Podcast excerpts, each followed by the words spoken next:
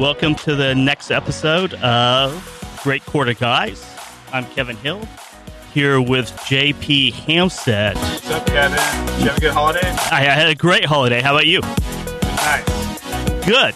Sequestered in a small uh, town in rural West Tennessee with my in-laws for four days. It actually went great though. Uh, really? It was okay. There's Western Tennessee. It was fine. Yeah. Western Tennessee? Yeah. I was uh I was in Oklahoma for about a week, I think. So Sorry about your hear about your loss. yeah, it was uh it was tough. It was a tough loss. I watched the first half and then decided to go down and play a little roulette and uh and, and get the memories out of it. But good good win by LSU.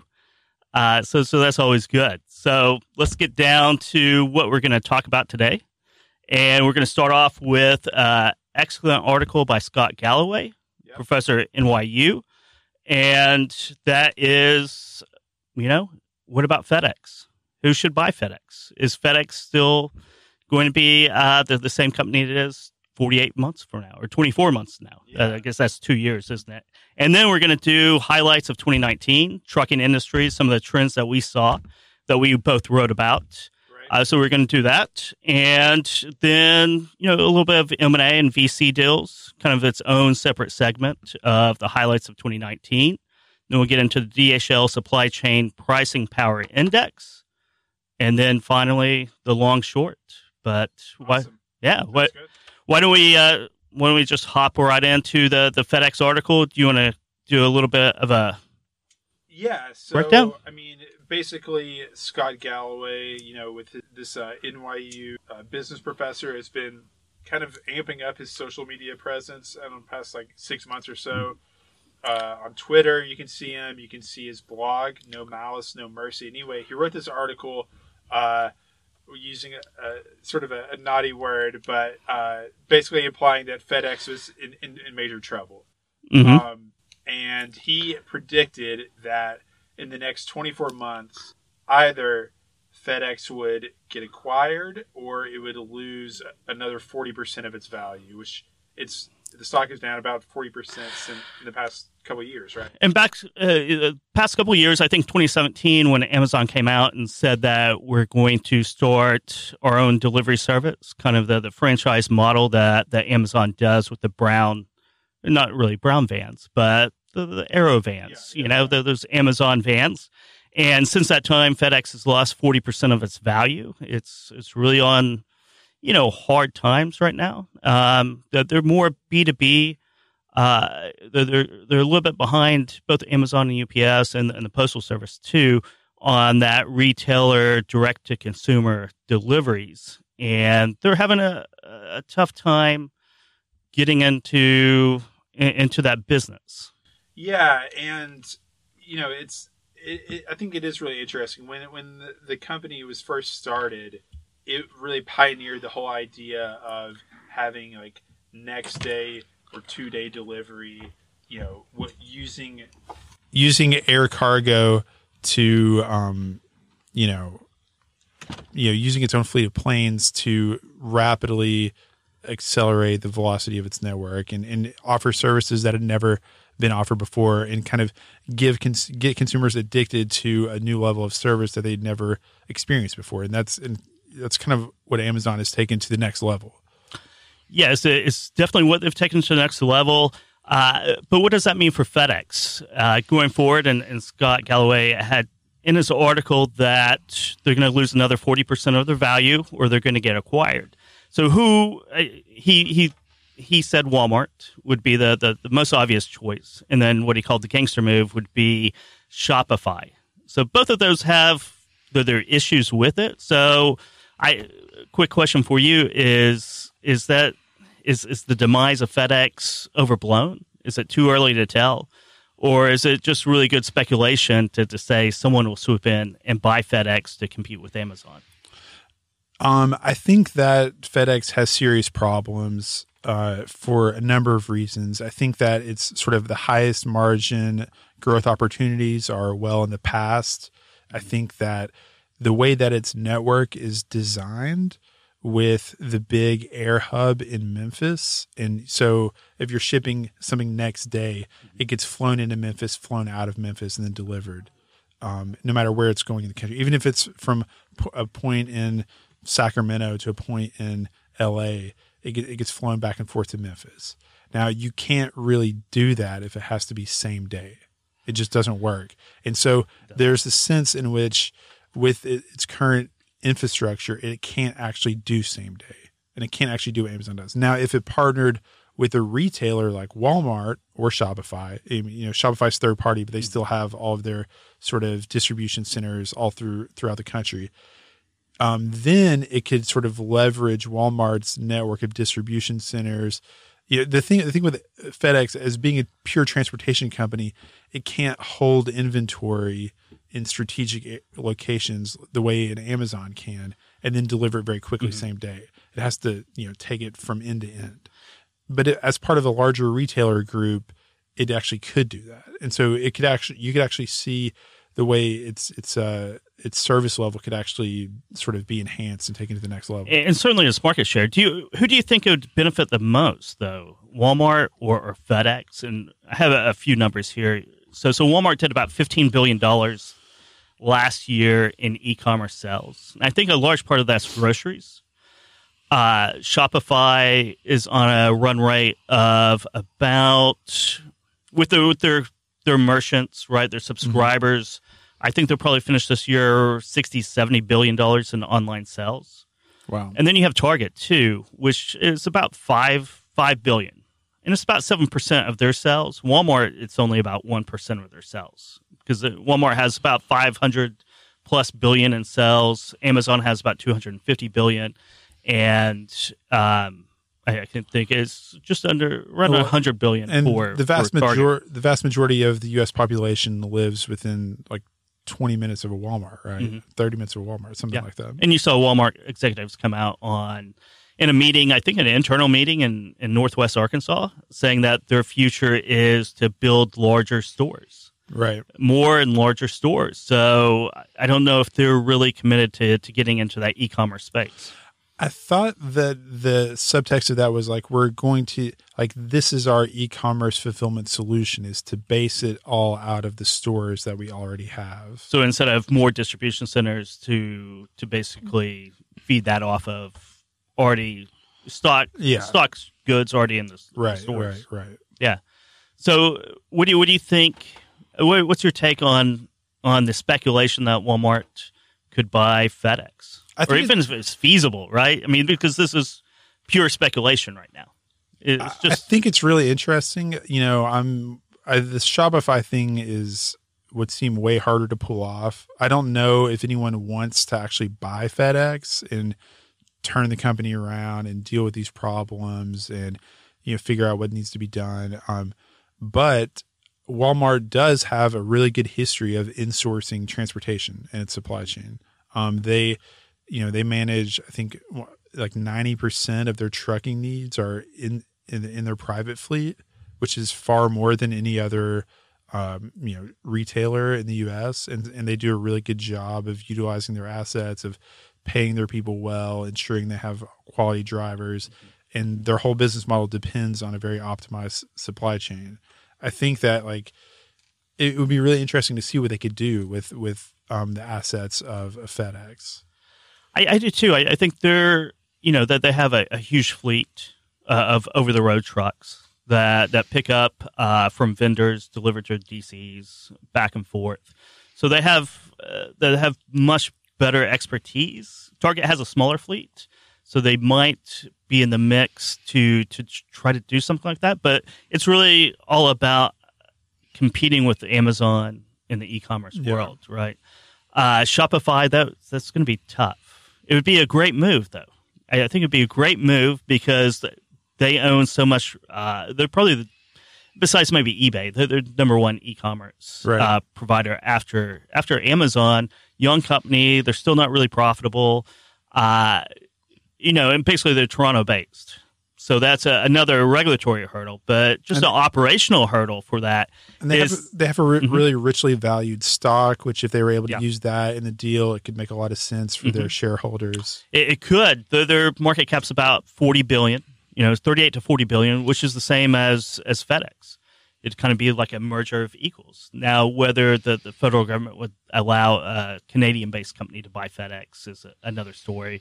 Whether they could even swallow that into Yeah. a smaller, you know, even though the market caps are about the same, Shopify's a, a smaller tech technology company. Right. Uh, whereas, you know, FedEx is an asset intensive logistics company.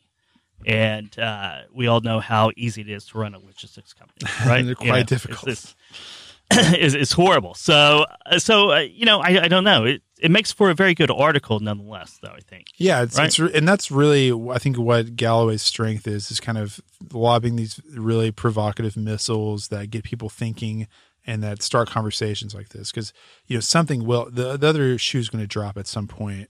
Um, you know, Fred Smith recently said in an interview that he that this he sees the turnaround of FedEx or resolving these issues and resolving the kind of the progressive devaluation of the company's equity as really his last mission in the company. Um, before he retires. And so, you know, if there's a, a certain timetable on that, if they run out of options, I mean, you know, selling is clearly something that people do when they're about to retire from the company they founded. It, it is, but when you're a founder, you, you hate to sell, especially when you're. I, I think he's 75 now, so he's 75. It's his legacy. Does he really want to sell it to uh, a, retailer?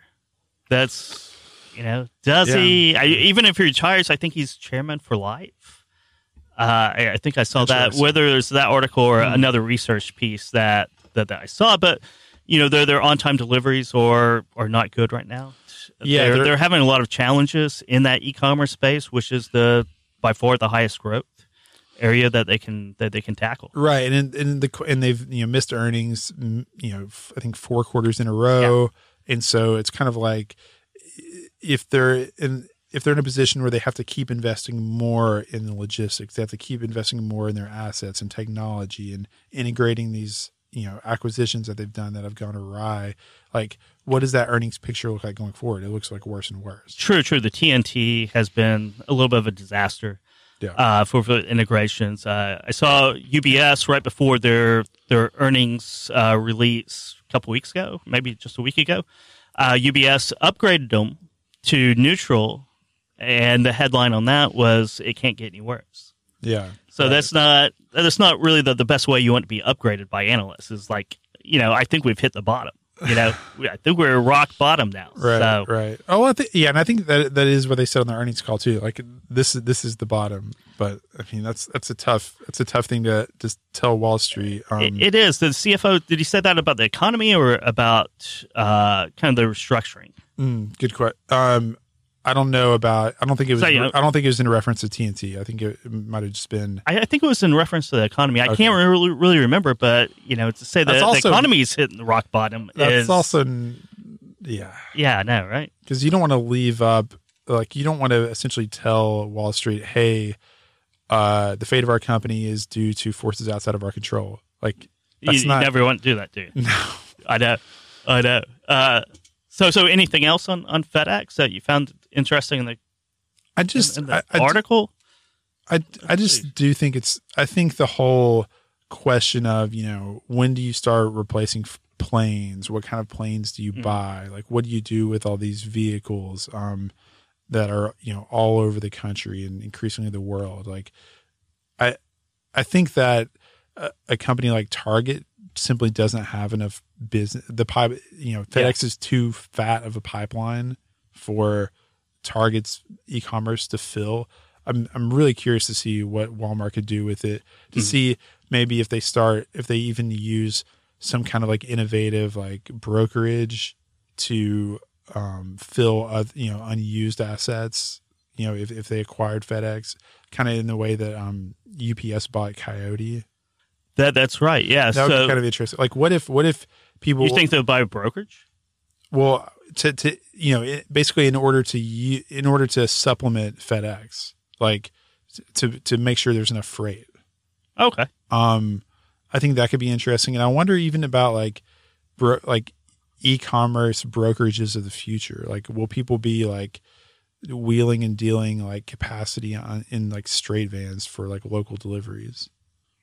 Okay, we, we have a couple couple questions here on, Yeah. on LinkedIn. I I, I totally forgot to even bring it up. We we had these these mic issues right before and kind of distracted. Uh, so see if we can find. So Mark W here says no foreign company can buy a 121 certificate U.S. air carrier. I don't see FedEx selling off their their airlines. Right. So that, that kind of answers the questions. I, I thought it'd be a huge hurdle, no matter what, for a Canadian company to buy it, but I, I guess they can't buy the air. so ground themselves. may be different than than ground air. yeah yeah so yeah so so that kind of kind of answers that question because i mean i i don't think ground would be really an an, an option for for anyone wanting to do one day deliveries right Right. you know Right. And Right. certainly The- with shopify the whole point of doing it like an, an e-commerce fulfillment platform would be the speed. Yeah definitely the speed. Everyone has to do the one day deliveries which even amazon is, is struggling with Mhm. right now. Yeah. right? Um so yeah. So that's that's kind of a wrap for the the, the fedex section.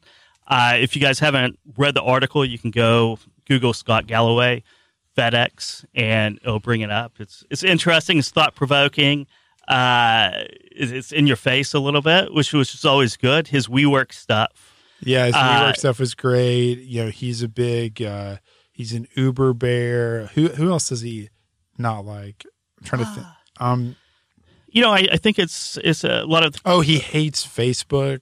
facebook yes Oh definitely god, there, there's so many things that he really like he really holds like the big techs this like The- super high ethical standard. Yeah, the, the Um, big techs, uh, especially the ones who continue to lose money, Hmm. uh, even when they go public. Uh, Facebook isn't one of those, but anyone with a big tech who holds a lot of data, he, uh, Yeah, He- it's, he's- and so he's he's definitely got an axe to grind. But I think it's always it's like like I said before. It's his his work is always a great conversation starter. it is definitely, definitely. Okay, let's move on to trends in, in 2019. And Yeah. we're, we're in the middle of writing an article today Mhm. about some of the, the, the big trends and, and, and news that, that came out of that. And number one is trucking failures, right? So I think that's uh, that's probably the dominant trend in 2019 is is trucking fa- failures and and really a bit of a freight recession in the first half of the year and a soft market for for all of 2019. And And I think what uh, was when you go back and you read all these articles about you know this fail this trucking company going out of business, et cetera, it really contradicts the notion of like easy come, easy go, where it's like you know the last carriers to enter in the market in, in a really hot Mhm. year are going to be the first to come out. Like what we've, I mean, of course, you know those those small guys might not merit you know a news article or might not even catch our attention, but what we've really seen are quite large, established legacy companies. Some in some cases, multi generation companies that that have failed this and got, you know gone bankrupt or whatever um, this year. It's not just it's not just sort of weak operators who have only seen the good times who didn't know how to to make it through a down cycle. It, it was large companies, small companies, all across the U.S. citing a variety of re, you know everything from you know nuclear verdicts to insurance costs, which is you know kind of the same thing in a way, um, to you know low rates, to uh, you know um, diff- you know if you look at uh, New England Motor Freight, a lot a lot of it seemed to have been um, you know caused by Amazon. Yeah.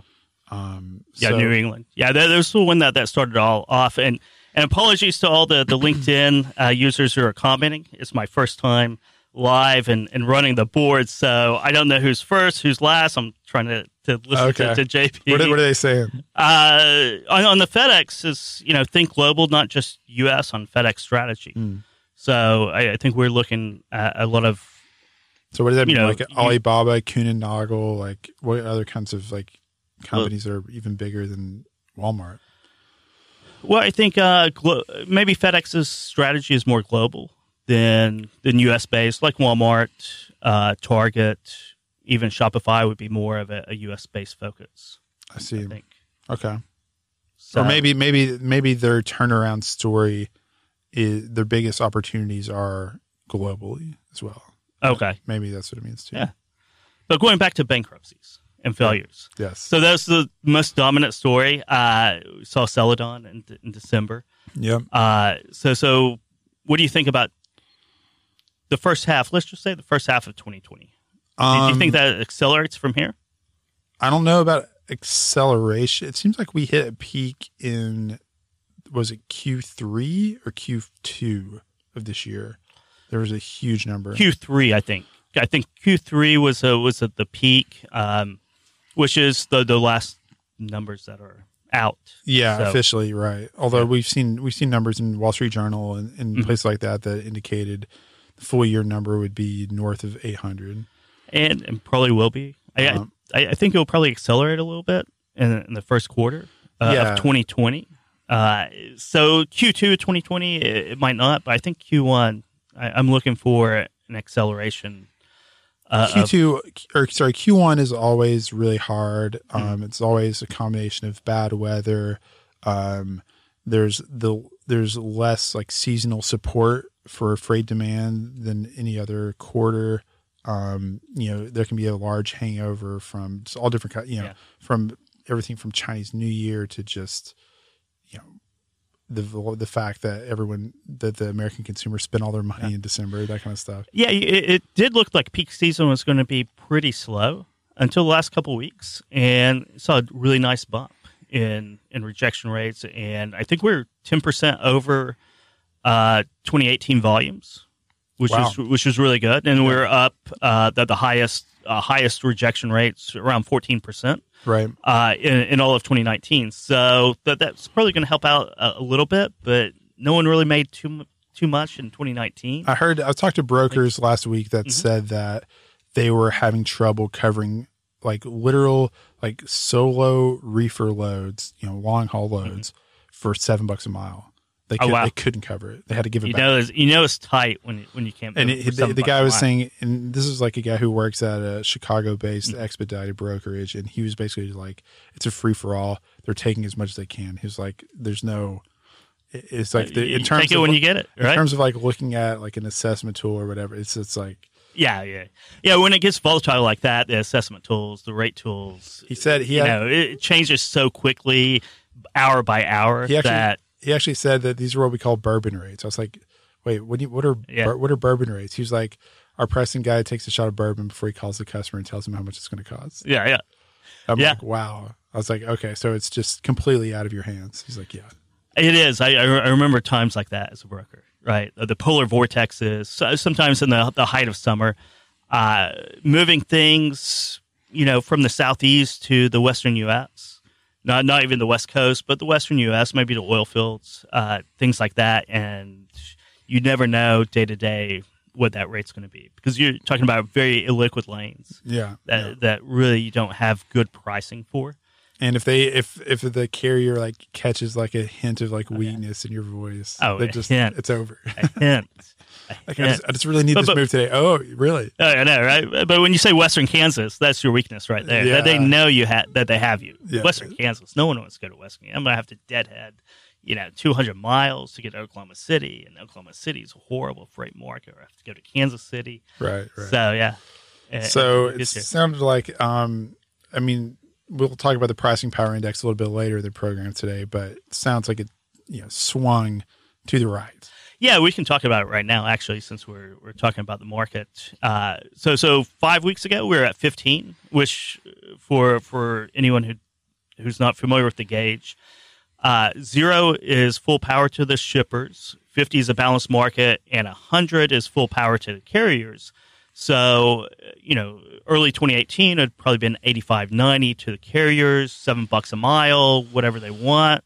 Uh, earlier this year, it was at 15 about six weeks ago. It was at it was at 15, so the, the shippers had the power. We couldn't find any really good news to to bump it up. We could only find negative news, industrial manufacturing. Uh, you know, certainly the outbound tender rejection rates were four to five percent, which is a very loose market. And We were in the middle of of uh, you know, or the, I guess the beginning of bid season, and the largest shippers were flexing their muscles, even on their most reliable uh, capacity partners, whether those are brokers or carriers, asking for further reductions. Um, so on contractor, it was really paper rates. Yeah, it was it was pretty bleak out there for transportation providers. It was very bleak, but the holiday season came in, peak season came in. Uh, we've been raising that every week. We're up to 45 right now. So, and that's really on the basis of tender rejection rates, the consumers spending money this Christmas. Uh, as I said, load volumes are 10% above where they were in 2018. Uh, from here, you know, first quarter, as we were saying, is, is always soft. So those numbers are going to come down probably. Yeah. Uh, during the Q1. So while they come down, uh, as long as they, they post really good year over year comps, uh, we'll, we'll leave it, you know, somewhere between 20 and, and 45 yeah, until we'll the market see. really turns. We'll talk to brokers. We'll look at prices. Mm-hmm. We'll look at volumes. look at, um, you know, news about, you know, uh, fa- you know, fa- everything from failures yeah. to, you know, uh, economic data, all of that kind of plays a role. Yeah. And, um, hopefully, you know, hopefully we, we get closer back to a, a balanced market. Yeah, and if you look at just in, in December, so we have the, the, the clearinghouse coming into effect. We've all known that. That's right. Starting January 6th. That's right. I but there's been a big news in the last week on that, which I think should help capacity.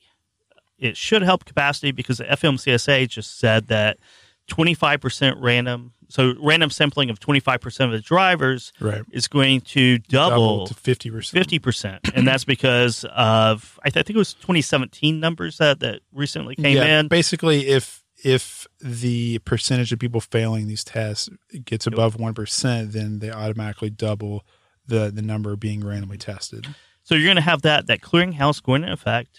Everyone who fails is going to go into that clearinghouse and, you know, uh, as they switch jobs or, or trucking companies hire, they're going to have to check that database. So I so, think that's going to take that's going to accelerate that the building of that database. Number one, I'm saying database a lot, but it's going to to increase the size of that and and the the acceleration of capacity or drivers taken off the market that yeah. have failed drug tests. Right, right. That's it's going to double the rate at which people are you know essentially fail themselves out of the industry. Yeah.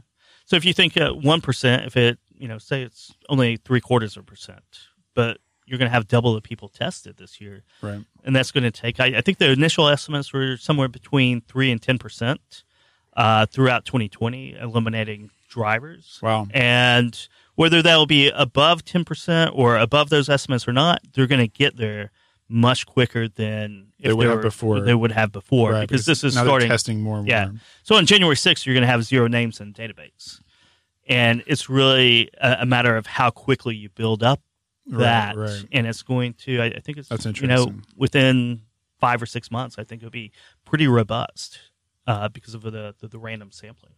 Right. Wow. Yeah. So that's so the regular the regulatory story for capacity constraints you know, is not over yet by any means. No, not um. Um, that's yeah, that, that's a really good point. and that's and that's kind of like a wild card, right? Um, may, maybe Q1 it'll be a little early for those effects to materialize, but you know, but you, like you said, five or six months, Q2, Q3, certainly by this time next year, um, we expect some amount of capacity to have been removed simply through the regulation and not even due to market forces. That is that's very true. And uh, another trend that, that we pointed out goes to insurance and kind of failures as well, and that's nuclear verdicts. Right. And we had uh, a few nuclear verdicts this year, expecting maybe more next year. Uh, but whether we do or not, I think insurance costs are, are, are really going up, what, 20, 40, 50% in some cases on on carriers, which uh, you know, it's, it's going to be a, a, tough hit. ORs are, I think, uh, according to the TCA benchmarking index, and I was looking at that this weekend. Uh, I, I, think on dry van carriers this last quarter they're at 100.2 OR. Yeah, and So- vans and or I'm sorry, reefers and flatbeds were 98, 99. So with increases in insurance premiums, And then- it's just and- going to be rough. And the operating ratio, of course, is about operating expenses to to revenue and doesn't include capital expenditures like new equipment. That is um, that is that is uh, correct. Yeah, So yeah. So capex is out of that. It's just what's on the income statement. so that's you know if you're buying new trucks, then you're you're running an even tighter Oh, yeah. um, tighter operation. Yeah, But the, the the insurance industry, though, we should say is also cyclical, and you see, you know you, what happens is, uh, uh, you know the the trucking industry looks really good to insurance companies. A lot of them rush in, start underwriting these businesses. They start competing with each other. They drive down rates a lot. Um, these insurance companies lose a lot of money. Um, if you look at like the difference between what they collect in premiums and what they pay out in claims, they're paying out way more in claims than they're collecting in premiums. Eventually, it becomes uneconomic. They all start leaving, and these these uh, insurance providers leave the industry, and then the remaining ones are allowed to take price, take price, take price, become profitable until it's attractive for uh, providers to come back in, and the whole cycle starts over again. So, th- I don't think that these sky high rates will last forever, but it can, it's certainly going to put a lot of people out of business um, before it gets better. it is. It reminds me of uh, of capacity in trucking too, right? Yeah. rates go, Exactly. you know, everyone rushes in that to cash in, floods the market, and then you have the the, the bust. And they're all competing with each other. They crash the rates and then the bus. Yep. yeah, yeah. Yep. So, uh, you know, ELDs are, are now fully implemented. No more AOBRDs Mm-hmm. uh, for you know everyone who uh, isn't exempt. I've heard s- anecdotally from the brokers that I've talked to where that's really being felt right now is in team capacity. So because solo drivers can no longer sort of cheat and run, you know, a, essentially a team lane, now true teams are in far greater demand and that that capacity is really tightened up and they're able to charge a lot more and that's kind of what i've heard so far and we'll see how that, that continues to play out next year Yeah, there's a few scratchers. I we, we've been doing weekly surveys, uh, and you know AOBRDs are, are still electronic logging device uh, with a little bit differences between the the ELD, uh, but we were running you know under under two percent uh, throughout. So there's probably like two percent that don't really realize they they're even running A boards right now, Right. and and may find out soon enough the next time that they're inspected. But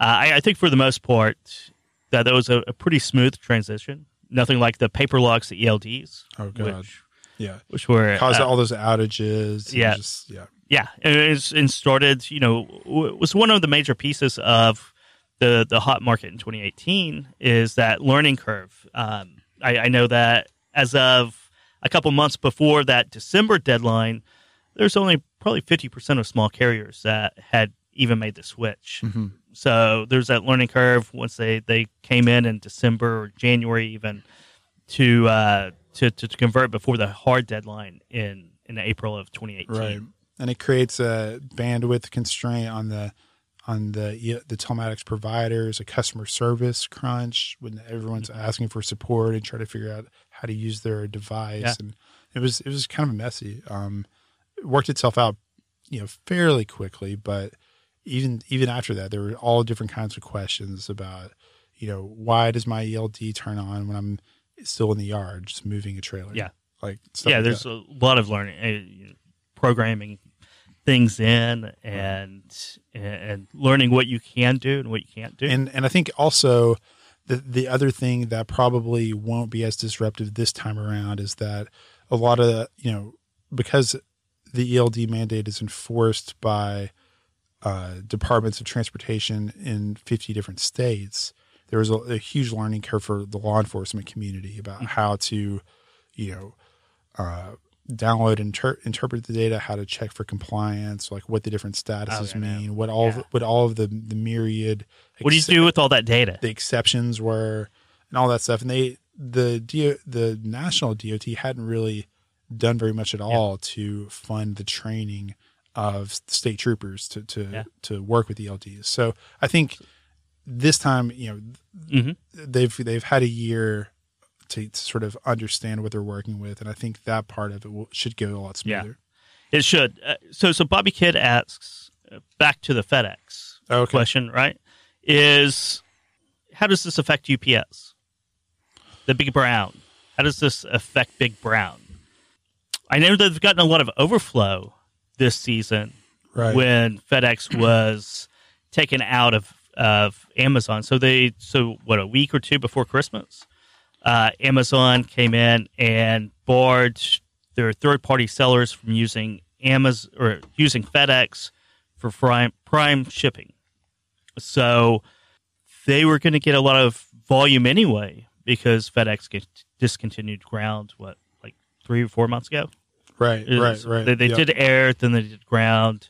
Small piece of the revenue, uh, probably a smaller piece uh, of their margin, Mhm. right? Is is working with Amazon. So I, I think UPS is probably going to struggle a little bit. You know, maybe it's a good problem to have, having all that overflow uh, freight from FedEx flowing through Amazon. I would think that UPS could, you know, so it's kind of the same issue with working with Amazon as a logistics provider, right? Like, how if you're a competitor to Walmart, Walmart buys FedEx, can you still use FedEx? Um, and would you want to? And so, to what extent does UPS benefit from that? I would think, I would think they d- certainly would benefit from it. I mean, they're they're much larger than FedEx, um, both in terms of people and you know vehicles and uh, e- even like market cap. I think it's like a eighty billion dollar company. Um, so it's kind of a different kettle of fish. Um, and they already, yeah, I, I just, I, I would say neutral to positive. Yeah. For UPS, what do you think? I, I think it's going to be positive. I, I think uh, I, I think they can be the outside freight vendor for for Amazon, and FedEx can continue uh, shipping packages for Walmart because they are the biggest uh, shipper of Walmart uh, parcels and and and other LTL uh, moves on that. I think they move between thirty five and forty percent of of Walmart e-commerce. So if they can capture that, if they, no, really, if they can go get a contract like that with Shopify, Mm-hmm. it's probably going to be better than being acquired, right? But they have to go make some bold bold moves in the market and capture e-commerce because I don't think they can really do that organically, Right. right? I mean, I don't think, I don't think uh, the the way they're that they're going right now in their e-commerce strategy is working. So maybe partner with two or three select players and do sort of, you know, maybe an exclusive deal. I mean, I don't know. That's interesting. Like almost like bundling and lowering the costs and that Yeah. kind of thing. Yeah. So no matter what they do, they have to get creative. Yeah. They, they have to get creative. They can't keep telling their investors the same thing they've been been saying. Yeah. They, they don't. Apparently, they don't like that. Oh, yeah, they, they really don't. They really, really don't. Uh, so yeah, so um, back over to the Themes. top tri- top themes. Yeah. Uh, we didn't talk about AB five, and we, we don't have to. It's it's all up to the courts. Yeah, it sounds like a lot of uh, a lot of uh, you know guys in California are now kind of getting their own authority and and um, trying to work that out. I've seen a lot of posts in Facebook groups for drivers about about that.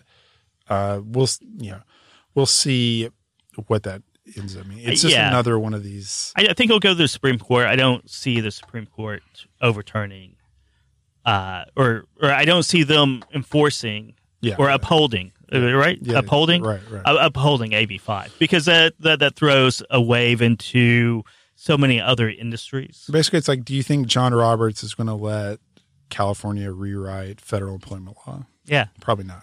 probably not. Really, probably not. And it it'd be a killer to the gig uh, economy, Right. right? So, um, so M and A. Yeah. Let's just talk about M and A. Okay. What, what are some of your favorite deals this year?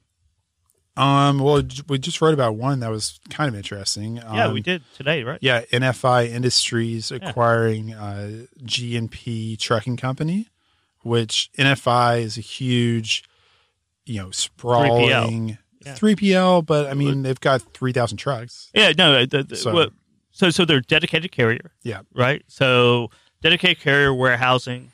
dedicated carrier warehousing. Um, They have a brokerage. for- yeah, brokerage that does a lot of business. They provide intermodal services, um, t- drayage. You know, they, they acquired you know, California Cartage a couple years ago that dominated in sort of the Long Beach, LA area. Um, and so they, they bought uh, G&P, which is based in Columbia, South Carolina. It's about interesting thing about th- these guys. and They they do uh, some dedicated, some long haul, but it really seems like the kind of the focus of what Yeah. they do is drayage in your big ports of Savannah, Norfolk, and Charleston, and then they also do cross border Mexico services. So I don't think they run assets into Mexico, but they do a lot of the They just cross border. Yeah, Yeah, yeah. yeah, the they, they, have Mexican partners that Yeah. the, the trucking companies take it down to the border. and so they're kind of it helps NFI kind of uh, lean into to the first of all the the growth in the East Coast ports. Secondly, helps them um, kind of expand on their uh, cross border, you know, what they call like the NAFTA business, right? So, um, also a previous acquisition of NFI was uh, Dominion Warehousing, which owned about I want to say four million square feet of warehousing in Vancouver, Calgary, and Toronto. So they're kind of doing the you know cross. They're, they're expanding in all these different ways, trying to you know, and it, it makes sense when you think about like a dedicated carrier that's really taking on as many of their customers' problems as they can. Um, that they would sort of expand their geographical reach. Uh, the other interesting thing that I thought that I thought was kind of unique about the the G&P deal, which again was announced this morning, um, was that G&P said they have 370 tractors, but more than 3,000 trailers. So it's like almost a 10 to one ratio. I mean, normally for like a, a drayage or a cross border company, it's three to one. Um, so the NFI is getting this huge trailer pool. And again, when you think about the way that a dedicated carrier works, the way that they want to really help out their customers, improve velocity in, in, in their network, what you do is you stage trailers everywhere at all of their their locations so you don't have to do live unloads and live loads all the time. So maybe, you know, I think just having all of this extra capacity in trailers is is also um, playing into NFI's kind of strategy. yeah, you can do more trailer drop programs with with with customers that you're doing a lot of warehouse business with. Maybe you're not doing dedicated carriage with them, but you can offer some some trailer assets when needed. Yeah. So it makes a lot of sense. So that was cool. I mean, I think the other, you know, there are a couple other obviously huge deals. Um, I think one would be, you know, Sunteck TTS and, and Mode uh, merging. Uh, the new entity just called Mode. I think, um, you know, it's about a $2.3 billion uh, agent based brokerage. Uh, And they're both private equity backed, right?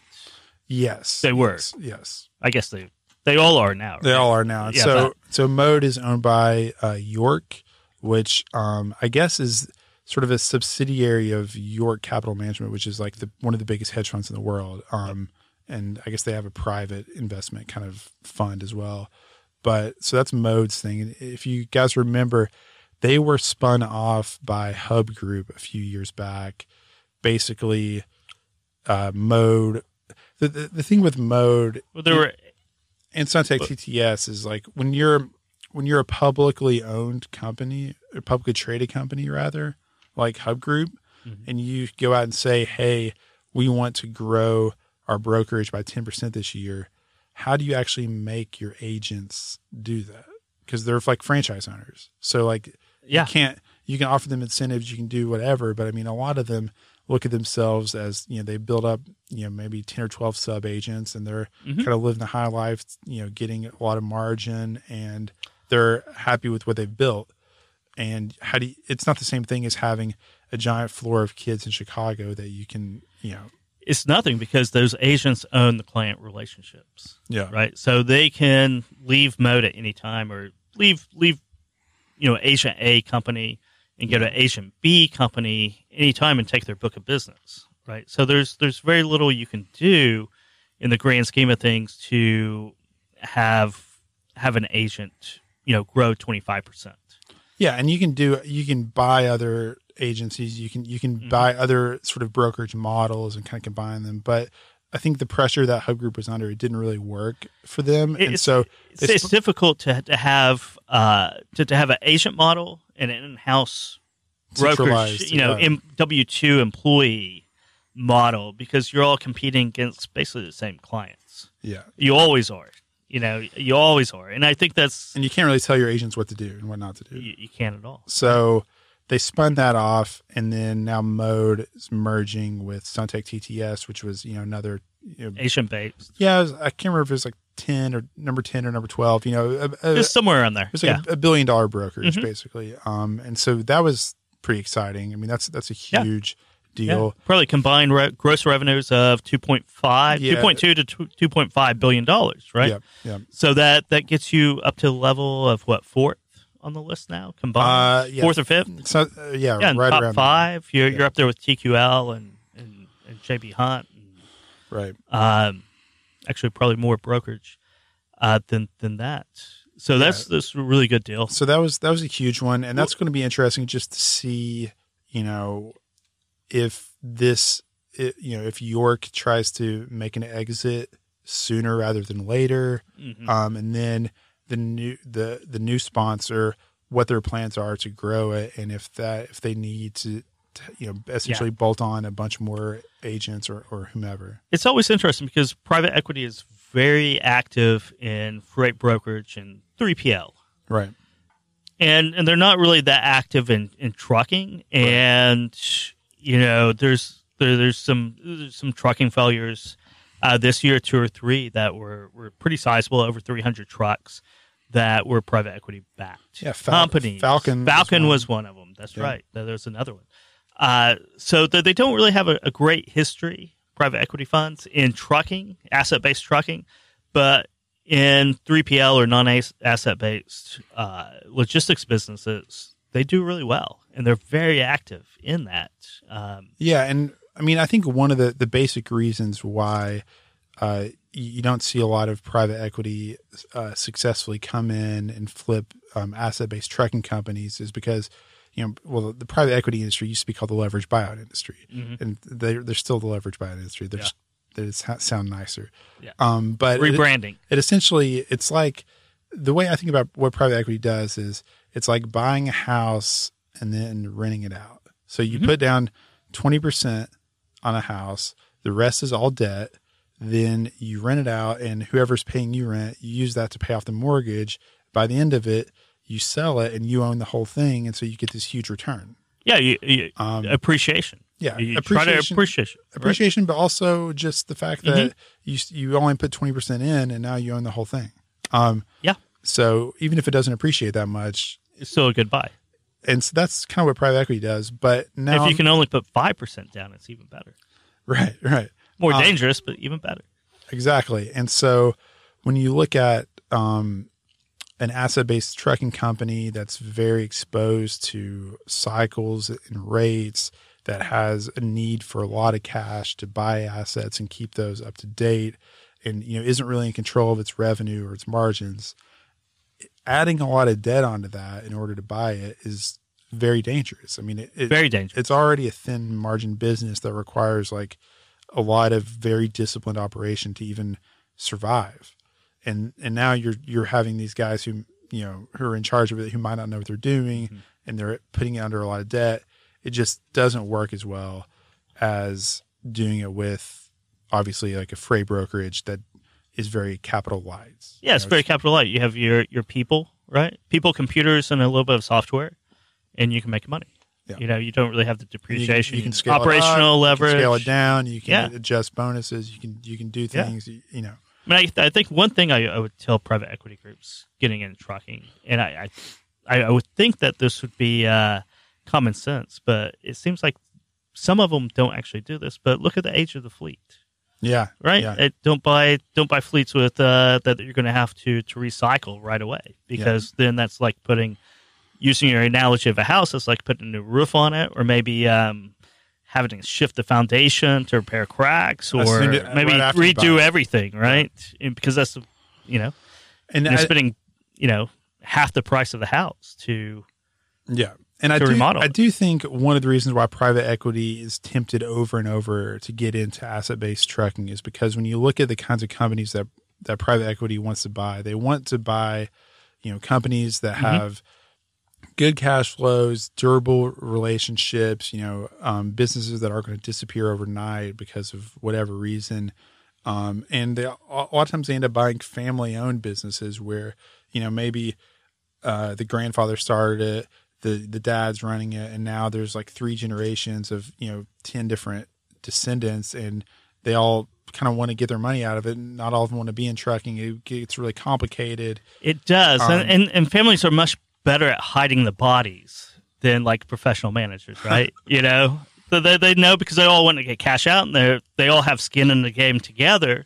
Yeah, That the you know there's some things that you don't find in due diligence maybe because the family members are very well coordinated to hide anything that might be out there. Interesting. That, you know, yeah. So, um, in any case, that's I think private equity has a pretty tough. T- you know, just the use of debt to buy trucking companies is not a great idea. Um, but that, that that's you know, and maybe it'll cause more failures in 2019. I, I don't really know. Um, know. other what what are some other uh, big deals of this year? You know, I think it's think it's really private equity in the Yeah. three PL space. Redwood, Redwood. uh, Strive. I, I think they had three acquisitions Yeah. in the first half of of, Yes, of 2019. Um, I don't think it's been bought pretty they bought a, uh, a te- an Oracle transportation management system uh, transportation management uh, technology company. uh, brokerage, and I for the life of me I can't remember the name, but Chicago based brokerage that was, was pretty pretty sizable Oh, actually. that's right. That's right. Who was that? Um, It was uh, I I don't want to say the wrong name. Yeah, I can't remember. You know, Uh, so- and then there's they bought Strive, which Mhm. was uh, based in I think Texas. That had a really good te- technology yep. platform that they wanted. Um, And then you had GlobalTranz. yeah, and the flip flop or the you know Yeah. they they flipped GlobalTranz and within a year uh, to one of the original investors, private equity firm did Providence double, to Jordan back. yeah, Um, double. that so that's was- always good, yeah, you know. That was nice return. right. Yeah, especially on an like an annualized basis. Yeah. Only holding it for nine months or Nine so, months, eight right. months, nine months, something like Yeah. that. Um, and I'm trying to think of in the public space if anything inter- if anything. I, I don't think. I don't think anything big in the public space. I, I think those. I, there I were think, a couple of the first there were a couple of divestitures. I know um, There were yes, both uh, U.S. Xpress and um, Covenant um, divested their Mexican, Mexican assets, yeah, which is interesting, or the businesses. Um, So that was interesting. Then uh, just just recently, what was it? Superior. oh yeah, Superior Sup- Bulk, Superior right? Bulk Logistics Yeah, and Heniff um, are merging under the aegis of a private equity company, and that's and you know I think I, I was pretty Well, good. bulk is kind of a niche, which is good. Yes, it's a niche. Um, you know, I was pretty good friends with uh, David Saw- Sawyer, who's the Linx Partners. He was, um, Yeah. you know, on the board of a different uh, tanker company.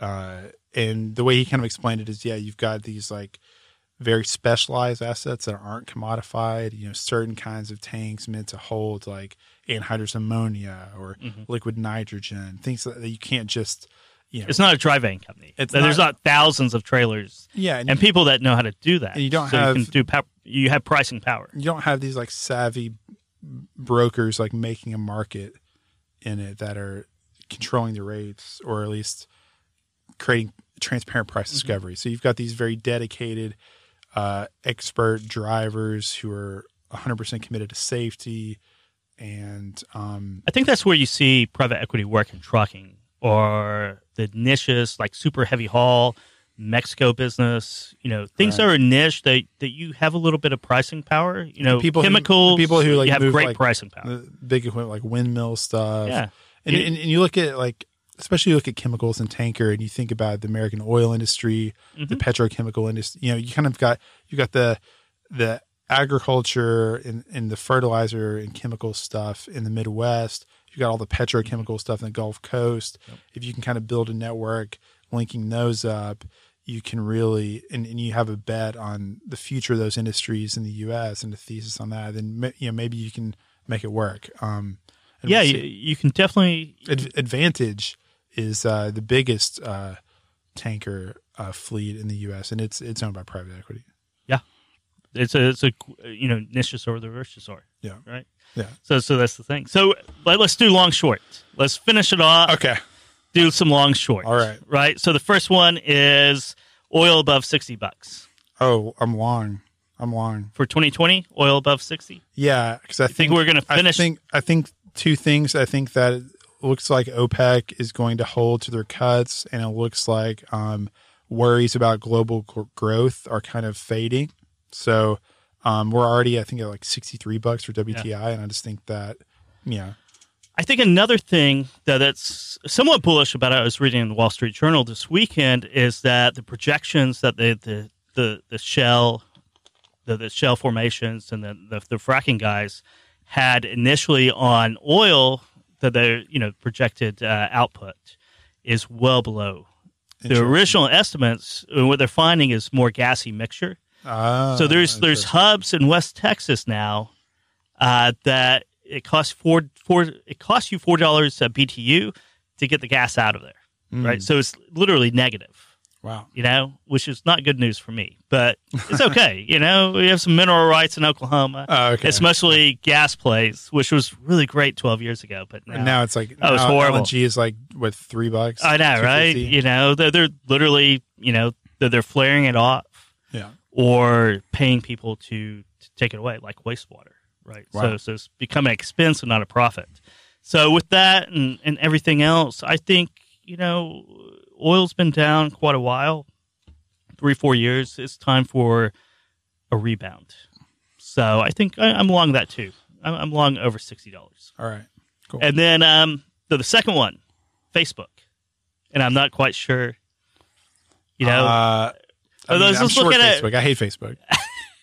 you're not on Facebook, are you? Um, I, Or are you on I- Facebook? I am on Facebook, and then like basically because of the dictates of my job, getting in all the tracking stuff, like that's it's like Yeah, I know. like like it swamps my feed, and that's like all I see. So I barely, I, I only use it for work, which is like the opposite of what you're supposed to use Facebook. Yeah, for. no, I am not on it really at, at all. I, I use LinkedIn, Twitter a little bit, but I use Facebook, Instagram, can't- which they just changed the loading screen to remind you that it's owned by Facebook. of course, right? Uh, but I mean, I'm not actually Do you think they'll get split up? no, no, no. I don't think uh, so. I don't like Facebook just because of I guess I guess it's my own fault. It's my own friends, family right? that are on it. I know. Um, but no, I don't. I but I firmly disagree with all of the you know attempts to like break it up. I don't think that makes any sense. I don't really. I think that like the whole point of Facebook is that it's big and like everyone that's on it gets value from it being big. It's it is a true network effect. Yeah. If there were 20 different Facebooks and they were all competing with each other, that would actually that wouldn't bring value to the consumer or, or the user. It would it would take away value True. um, it's not like they would all be better. than they they wouldn't be competing to get better. They would all be worse because they would be splitting the audience eighteen different ways. So like the reason why its value comes from its monopoly. It doesn't. The Yeah. monopoly doesn't uh, destroy value for the consumer. no, I agree. I agree, but I, I just don't. I maybe it's just because I, I, I don't like the, the people I'm friends with on, on Facebook. Yeah. You know, I, I, I'm just like I, I don't really care I about. don't like, I don't what- like who I they are when they're on Facebook. I, I don't like that. And what I really don't like is that it becomes my obligation to know what's going on with their, in their life because they post it on Facebook, and I'm like, I, why, you know? Right. But then you get some like cryptic like text that from somebody that's just an emoji, and you have to go check their Facebook stats to I- see what's going on. I know, right? How to uh, reply to them. I, I know, I know. It's just too much work. Okay, so we're short Facebook. Short for well, short using Facebook, long Long- Facebook. you know, It- it's going to be around until Long- something else comes along. I won't say forever. long the business, short 20 the years. user experience. Exactly. All right. Very good. Well, I think that's going to wrap it up. Okay. Uh, stay tuned at 3.30 what the truck is on. And actually, I'll be talking about the pricing power index at 350 or something like that. Oh, cool. So I'm going to come in for a couple minutes. Uh, but thanks, thanks everybody for for listening. And you can always download any of our previous episodes on Freightcast, and that's Spotify, Apple Tunes, wherever you get podcasts. Uh, you can look us up. It's Great Quarter Guys. Have a have a happy New Year. That's Awesome. what Yeah. coming up in a, a day or two. So Happy New Year. Happy New Year. Let's see if I can do this right. Huh.